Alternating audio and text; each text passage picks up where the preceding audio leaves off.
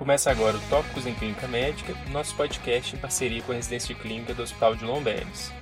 Meu nome é Ricardo Braga e hoje eu resgato a série Passa Despercebido, baseado naqueles artigos do BMJ, para conversar com vocês sobre faceite necrotizante. Bom, a faceite necrotizante é uma infecção profunda de partes moles, que é rara, mas muito grave e se caracteriza por ter um acometimento do tecido subcutâneo e da face muscular ela tende a se espalhar muito rapidamente ao longo da face, justamente porque o suprimento vascular é muito pobre, e isso geralmente vai levar a uma necrose extensa, a sepse e uma alta mortalidade. Para a gente ter uma ideia, numa revisão sistemática que foi publicada em janeiro desse ano, eh, os autores encontraram uma mortalidade média de 20,6% associada a facete necrotizante. Ela comete mais comumente o períneo, em torno de 36% das vezes, a famosa gangrena de Fournier, as extremidades inferiores em torno de 15,2% e feridas pós-operatórias em 14,7%, são os sítios mais comuns. E as pedras angulares do manejo da faceite são um diagnóstico precoce e abordagem cirúrgica agressiva de emergência. Por que então que essa entidade tão grave passa despercebido? Em primeiro lugar, justamente por ser rara. A gente tem dados de uma coorte do Canadá de 2016 que mostrou uma incidência que variou de 0,3 a 0,5 a cada 100 mil pessoas na população geral. Um outro motivo é que os sinais e sintomas são muito inespecíficos. Geralmente eles vão mimetizar uma infecção de partes moles habitual, uma celulite, por exemplo. E o outro motivo é que, por se tratar de uma infecção profunda, os sinais que são mais clássicos, como por exemplo a crepitação do enfisema subcutâneo por uma gangrena gasosa ou a necrose da pele, eles tendem a surgir tardiamente na doença quando o paciente já está muito grave. Como então que eu vou fazer para suspeitar disso? As manifestações mais comuns são justamente uma infecção de partes moles habitual. Edema corre em torno de 75% das vezes, dor em torno de 72,9% das vezes e o eritema 66% das vezes. As manifestações sistêmicas, elas também são comuns, embora taquicardia, febre e calafrio podem não estar presentes na avaliação inicial. Então, os elementos que vão me fazer pensar, quando eu estiver diante de um paciente com infecção de partes moles, que pode ser uma faceite, são, em primeiro lugar, a presença de múltiplos fatores de risco para facete necrotizante. Então, um paciente que tem diabetes, imunossupressão, desnutrição, alcoolismo ou idade avançada, a presença de vários desses fatores deve aumentar nossa suspeita. O outro achado que é muito sugestivo, considerado uma marca da doença, é uma dor, a palpação que é desproporcional ao esperado pelo acometimento superficial. Então, às vezes, tem uma área relativamente pequena de celulite e o paciente tem uma dor excruciante. Isso reflete essa natureza profunda da condição. Às vezes, a necrose profunda que você não está enxergando já é muito extensa. E a outra condição é quando o paciente se apresenta, além da celulite, com sinais de gravidade, como hipotensão, disfunção orgânica, ou se ele evolui para uma deterioração clínica muito rapidamente. Uma outra forma de a gente suspeitar ou de a gente aumentar a nossa suspeição diagnóstica é usar um score chamado de Eurinec.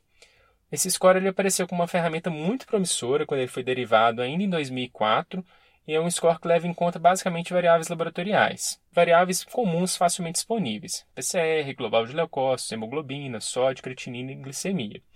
O desempenho nessa derivação foi espetacular, com sensibilidade e especificidade de mais de 90%. Infelizmente, as validações que vieram depois não tiveram o mesmo desempenho. Esse ano, por exemplo, em 2020, foi publicada uma coorte que tinha 931 pacientes e eles tentaram validar a ferramenta usando um corte maior ou igual a 6 e a sensibilidade foi só de 43%, com uma especificidade de 83%. Então, o Eurinec que vier negativo não ajuda a gente a afastar, embora se ele vier positivo, aumenta bem a suspeita. Então, se eu realmente suspeitar, baseado naqueles fatores clínicos que eu mencionei, ou no score de Eurinec, geralmente a gente pedir uma interconsulta com cirurgia precoce e, habitualmente, a gente pede um exame de imagem, sendo a tomografia o exame de escolha. Na tomografia, o achado que é mais relevante é a presença de gás em tecidos profundos. Isso aí basicamente confirma a presença de faceite e a indicação do paciente para o bloco. Mas a tomografia também não é tão sensível, às vezes ela vai identificar só edema dos tecidos profundos. Por isso que a avaliação da cirurgia precoce é importante, porque às vezes o diagnóstico vai ser só na hora do debridamento cirúrgico. Então o cirurgião tem que acompanhar esse caso desde o começo.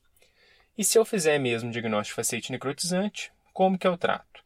Bom, primeiro são as medidas habituais da sepse, ressuscitação volêmica, coleculturas, iniciar antibiótico de largo espectro. A faceite necrotizante ela tem uma divisão em tipos de 1 a 4, que tem pouca relevância clínica, mas ajuda a gente a entender quais são os agentes envolvidos. O tipo 1 é a faceite polimicrobiana, Tipo 2 é monomicrobiana por Streptococcus pyogenes beta-hemolítico.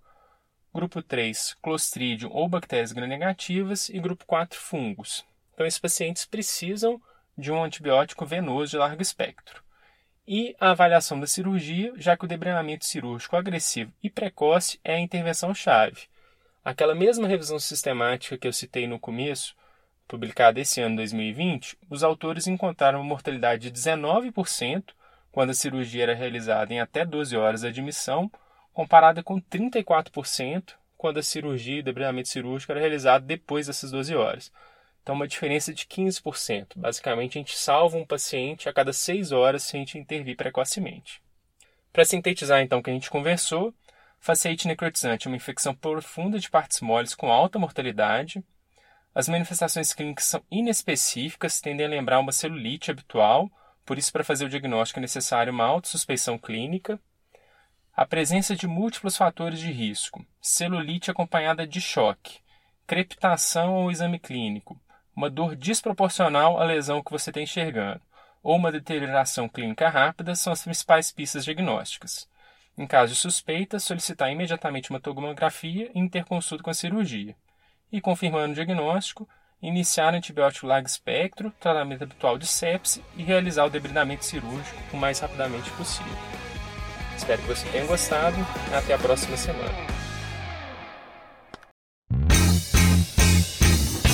E você que está aí acompanhando Tópicos. Para não perder nenhum episódio, assine o nosso podcast no Spotify, Apple Podcasts SoundCloud ou seu agregador preferido. E toda semana você receberá um aviso de um novo episódio lançado. Aproveita e deixa também uma avaliação nossa por lá. O arroba Tópicos Podcast é o nosso canal de interação no Instagram, onde publicamos material extra, quiz para ajudar a consolidar as informações e você pode deixar seu comentário ou sugestão de temas. Lembrando que o podcast é uma ferramenta de orientação educacional e informação, não substituindo uma recomendação de saúde ou diretriz de condutas. Obrigado e até o próximo episódio.